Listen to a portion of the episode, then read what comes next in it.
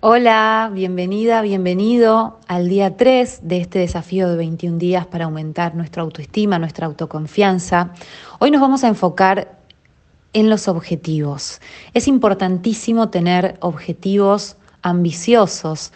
Si no los distinguiste o todavía no sabes cuáles son tus objetivos, tus sueños o tus metas, te invito a que antes puedas tomarte un ratito para reflexionar sobre esto y anotarlo en el cuadernito que tenés para este desafío.